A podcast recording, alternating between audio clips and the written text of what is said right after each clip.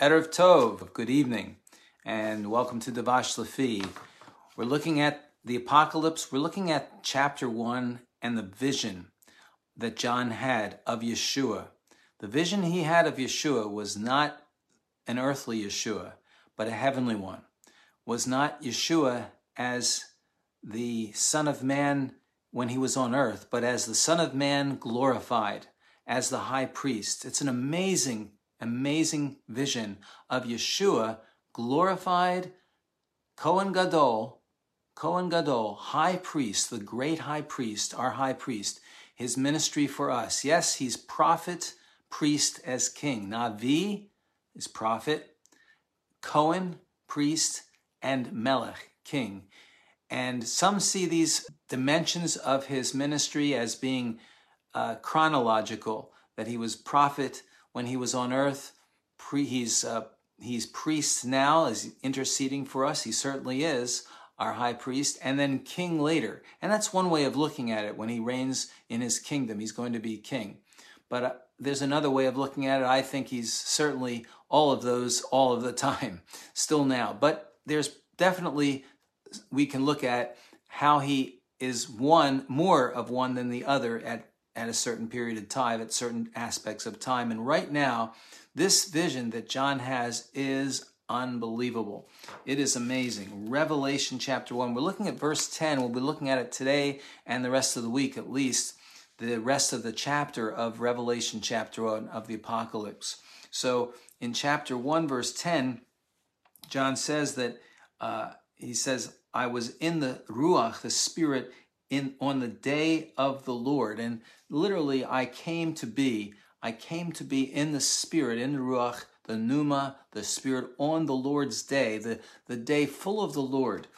And I heard behind me a great, the Greek word is mega, the great from mega, the, a loud, a great, you know, like we get mega this, a loud voice and the voice the word voice in the in the greek is where we get the word phone for phonograph from. Phone. So ring the telephone rings but it's the phone it's the lord's voice. And we'll see what that voice sounded like. Boy what john describes the voice like. And he says it was like well first it says it was like a trumpet here. Here the voice is like a shofar a trumpet biblical word. There's a couple words, few words for trumpet in the Bible, but this we would say here it's probably the word for shofar. We would translate the shofar. Boy, uh, if anyone knows Edward, he can blow a shofar like no one can at Kol Dodi.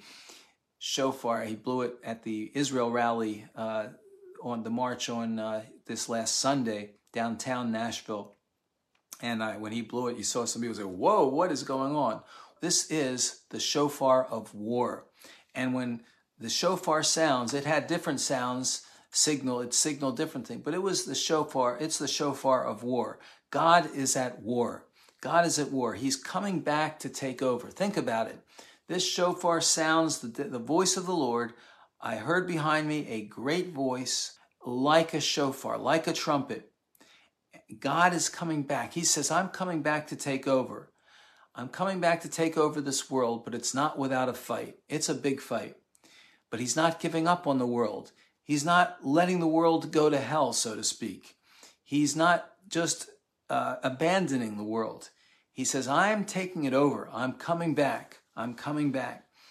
And so he says, it was on the Lord's day, and this can be the, the in the Greek the Lord's the, a Lord filled day. Some say a Lordy day, but that that kind of sounds weird to me. But the Lord's day, it, it's a day filled with the Lord, or it can be. I think really the meaning is the day of the Lord. It's looking forward to that what the Bible calls the day of the Lord. There's has it's a it's a powerful passage uh, and prophetic understanding the prophets speak about this day of the Lord, Yom Adonai, the day of the Lord. And so God coming back, and he says, saying in verse 11, what you see right right away, right the, the Greek tense is write it down right away in a scroll. He says that again in verse 19, by the way. Write it down right now and send to the seven kahilot, the seven ecclesia, the seven congregations to Ephesus, to Smyrna, to Pergamum, and to Thyatira, and to Sardis, and to Philadelphia, and to Laodicea. These, he said, send it, write it, everything down, what you're seeing, what you're hearing, what you're witness, witnessing here, John. What you, I want you to write it down, get it right down, and then send it to these specific, I think they're clearly specific synagogues, specific congr- believing assemblies. They're each separated in the Greek language. If you look, they're each separated by an and to, and to this one, and to that one, and to that one. So scholars differ on how whether this is a symbolic of seven you know god's number the perfect number seven complete number so it could just represent all believing assemblies i'm sure it can but clearly i believe they were specific assemblies geographically perhaps in a perimeter and the messengers were messenger was going to take the scroll and have it read at each assembly along the route read the whole scroll, the whole book what John was receiving, what we have the book of Revelation, and their their definite congregations, uh, he's going to read it to. And each one he's going to read. Very important. And he says, and I turned to see the voice. That's interesting. To see, you don't see a voice, you hear a voice. But he says, the voice is so powerful. The voice, God's voice, the shepherd's voice, the king's voice, the prophetic voice of God so powerful, he says, you're going to actually see the voice which spoke with me. And he says he saw seven lampstands, seven golden lampstands. What were these lampstands? Well, we know in the temple, a lampstand was the menorah, the menorah, the lampstand of God, the, the light of the, the light representing the light. And in the midst of the lampstands, one like the Son of Man. Now he sees Yeshua. Here is Yeshua, Jesus, the Messiah, standing in the midst of the lampstands, of the menorahs, menorahs, one like the Son of Man. Here's the description. This is what we see in this powerful passage of revelation of the apocalypse, the uncovering of Yeshua.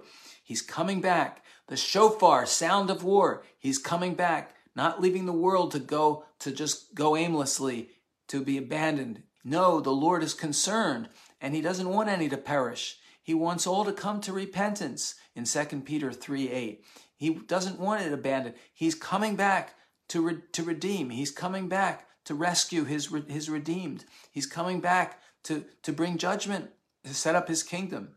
And so he says, in the midst, here he is, and here's the vision that John sees Yeshua as Cohen Gadol, great high priest, great high priest, Cohen Gadol, Cohen Gadol, the great high priest. He's now ascended.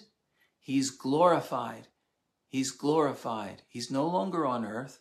As the book of Hebrews, the writer Hebrews write, writes, he's ever living in Hebrews 7:25. He's he's ever living to make intercession for us. He's ascended. He's our high priest.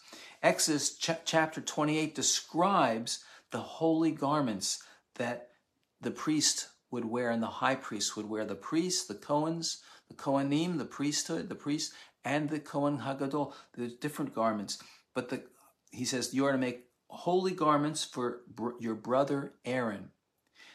Aaron will be the high priest, for splendor and for beauty. He goes on to say, Make Aaron's garments for consecrating him, so that he may minister to me. God says the pre- high priest will minister to me as a Cohen. These are the garments that they are to make a breastplate, an ephod, a robe. John's going to see Yeshua in the robe, a tunic of checkered work, a turban, and a sash. These are the garments of the priesthood. Now John is going to see Yeshua as the high priest.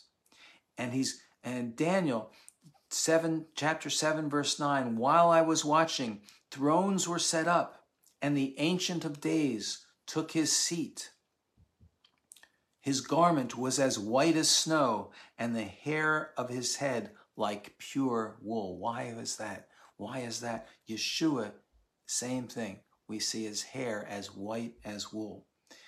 White as wool. His throne was ablaze with flames of fire, with flames, its wheels in burning fire. Now, Ezekiel also had a vision of, of the glory of God glorified, of Yeshua glory. Like the appearance of the rainbow in the cloud on a rainy day, so was the appearance of the radiance. It was the appearance of the likeness of the glory of Adonai. I saw it. I fell on my face. That's what John's uh, response was when he saw Yeshua glorified. He didn't just have a response like, my pal, Yeshua, my pal, Jesus. Jesus, my buddy. No, he fell on his face. He fell on his face. And he heard, when he heard the voice, and Ezekiel says, I fell on my face and I heard the voice of the one who was speaking. Amazing, amazing. So, what does it mean? And I'm going to stop here and continue with this. But J. J. Vernon McGee, great scholar J. Vernon McGee, says Yeshua's in the midst in the midst. And I looked up the word, it's meso. It's right in the middle. He's in the middle. He says he is judging the assemblies. Yeshua is judging the assemblies. Judging believers, J. Vernon McGee, McGee says, that our light might continue to shine. He has to. He judges us so that our light might continue to shine. Imagine it. That's his mission. That's his that's what he's doing right now so that our light can. Do we want an assembly where God's word does not convict us, does not pierce us, never offends or upsets us? Is that what we want? Do we want a Yeshua that's just our pal and our buddy? Or do we want the real Yeshua, the glorified one, the one who's ascended and glorified? As high priest, he intercedes, but he also, as Vernon J. Vernon McGee says, he inspects. He's inspecting. He pours the oil as it's needed, but he cleans out our dirty oil. Oh, we have dirty oil, every one of us, and he's got to clean it out. But he's and he'll pour in the fresh oil so he can pour in the fresh oil. And we see this in Paul's letters. Paul writes, and the Holy Spirit builds up, but then he corrects and educates so we can grow. Jeremiah's ministry, he says, then the Lord stretched out his hand and touched my mouth. And the Lord said to me, Behold, I have put my words in your mouth. See, today I've appointed you to, over nations and over kingdoms to uproot and tear down, to destroy and to overthrow, to build and to plant. This is what Yeshua is doing in a, in a similar way in the Kehillah, in the assemblies. Amazing passage, amazing passage of seeing Yeshua in the midst of the congregations of the assemblies. Remember, ecclesia, we are out cold of God. And uh, amazing. So we're going to look at this description of, boy, we see his feet. There's a description in the parashah this week of, of, of seeing God and only seeing really his feet. His feet and then the rest of his garments. Amazing. What a passage. Lord, may we see you in your glory. Lord, help us get a glimpse, because we can only get that much, but help us get a glimpse, Lord, of you in your glory, in your present ministry, Lord, as the priest, high priest, our high priest, and as our coming king, and as our prophet king. Lord God, we thank you for your what you're doing now. We thank you for this amazing, powerful, prophetic book of the apocalypse, oh God, and how it can change us. Help it, we pray it would transform us, that special blessing you promised for those who reading and hearing and keeping the words of the prophecy of this book, Revelation 1 3. Amen. Shalom. Erev Tov.